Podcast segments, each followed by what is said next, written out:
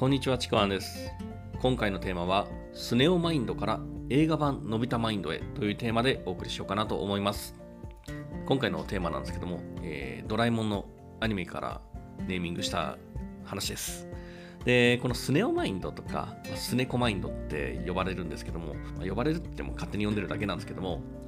あのー簡単に言うと、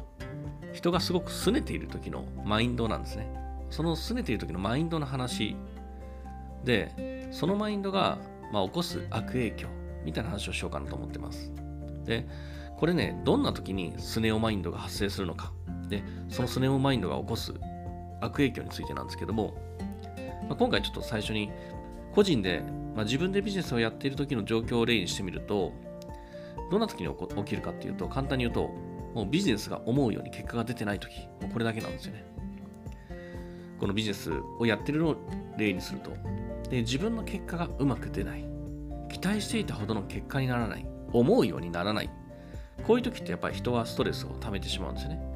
で、このストレスが溜まっている時に、このスネオマインドって発生しやすいんですけども、もうこれがいざ発生すると、これ結構大変なんですね。だんだんと悪循環になっていく。なんでかっていうと、このうまくいかない原因を自分以外の外部に求めたくなっちゃうんですね。その責任を。で、なんでかっていうと、もう自分自身はもうストレスフルなんですよね、もう。だからもうこれ以上自分に責任を求めたくない。もうそういう、なんて言うんでしょうね、無意識の防衛みたいなのが働いて、いや、悪いのはあれだとかね、そっちの方に原因を自分以外のところに求めたくなっちゃうんですよね。無意識に。で、僕が定義するスネオマインドにはですね、実は3段階あって、この3段階なんですけども、まず1段階目、これまだ軽い症状の時なんですね。症状って言ってしまいましたけど、あの軽い症状の時は、もっと誰かが教えてくれれば、もっとお金があれば、もっとフォローしてくれれば、もっとすごいノウハウであれば、っていうですね、なんかもっともっと段階というか、もっと何かが欲しい、なんか足りないからもっと欲しいっていう、そういう段階なんですね。誰かが何かをしてくれれば、もっとうまくいくのに、そんなね、もっと欲しいっていう、なんか不満を溜めている、何か不足を感じて不満を溜めている状態が第一段階の状態です。この症状が進むと第2段階に行くんですが、これがまあ中症状なんですけども、これなんでなんで段階？なんでフォローしてくれないの？なんでまともに動かないの？なんで言った通りやってるのにうまくいかないの？なんでっていうふうにですね、もう誰かが何かをしてくれないとか、なんかこう、環境が整わないことの若干の怒りがなんでっていうふうに出てます。で、これが第2段階なんですけども、第2段階から第3段階ってもうほぼ、もう早いんですよね。すぐに行くんですけども、これが出てきたら本当注意なんですが、もう第3段階目、これも重症なんですけども、この段階がお前のせいだっていう段階。これがうまくいかないの自分の結果が出ないのは何とかのせいだっていうふうにう誰かのせいにする社会がとかシステムがノウハウがあいつが国が人がっていうふうにねとにかく自分以外の何かの責任でうそのせいで自分がうまくいってないっていうふうにねもう他人に対して他の自分以外の何かに対してもう怒りをもう撒き散らしているような状態なんですね。もうこの3段階なんですがでこれがなんで悪影響があるかっていうともうこれ原因を原因の全てをですね他人の責任他のものを自分以外の責任した時点でもう自分自身の努力とかあの自分自身の責任追及っていうのをしなくなるっていうか見えなくなるんですよね。で見えなくなると成長もなくなるしそこから抜け出し方も分かんなくなっちゃうんですよ例えば、まあ、さっきのビジネスの例で言うと例えばですね自分以外の他の人は、まあ、ほとんど9割くらいは結果を出していないんだったらそれはまあノウハウとか仕組みの問題かもしれないんですよ。そこが原因かもしれない。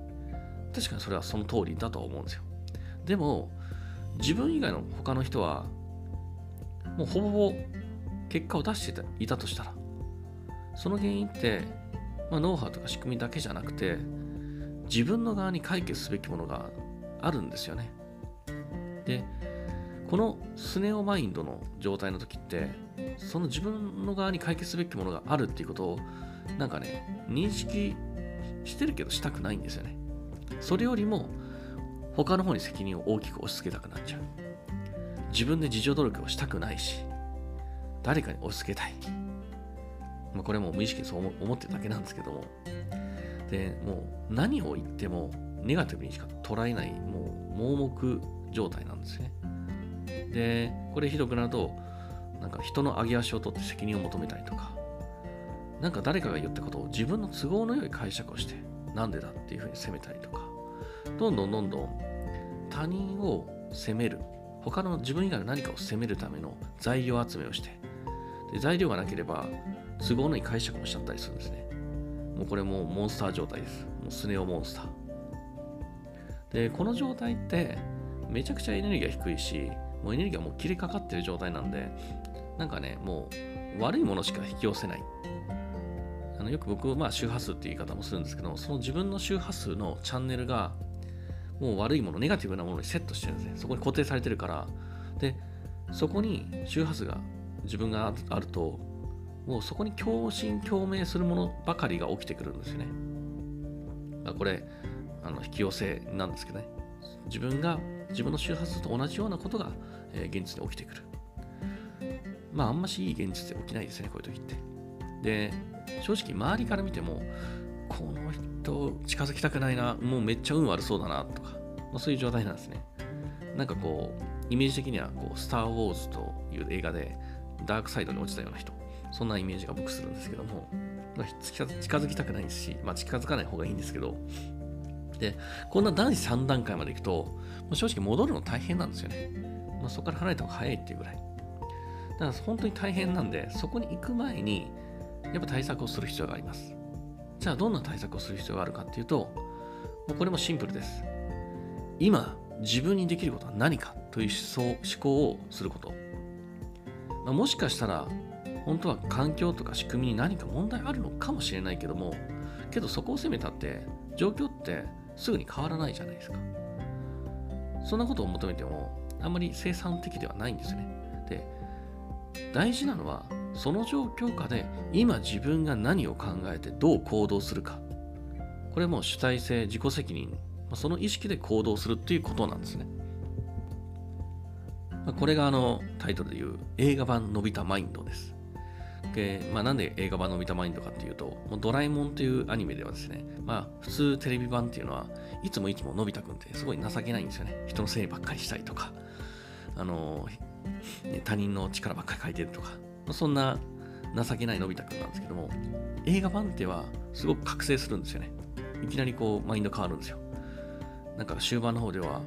僕らができることをやろうぜみたいなことをなんか言い出してですね、でそこから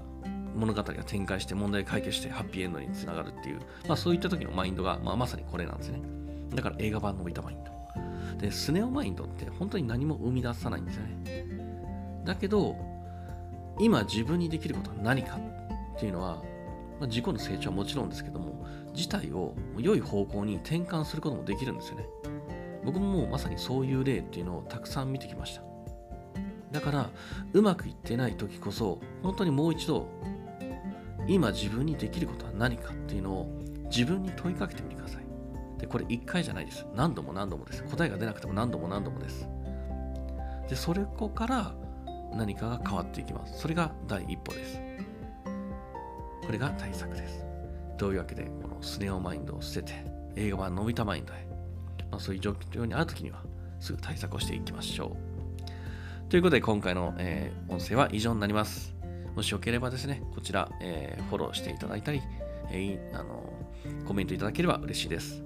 では最後まで聞いていただいてありがとうございました。ちくわあきらでした。